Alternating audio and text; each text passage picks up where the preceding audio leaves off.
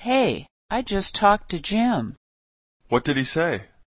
He said he had to cancel the meeting this afternoon.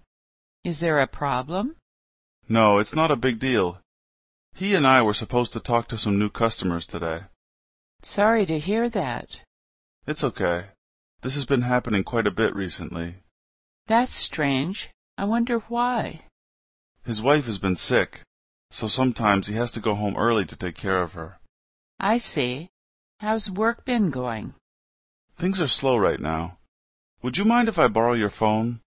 Mine's out of batteries and I have to call my boss to tell him about this.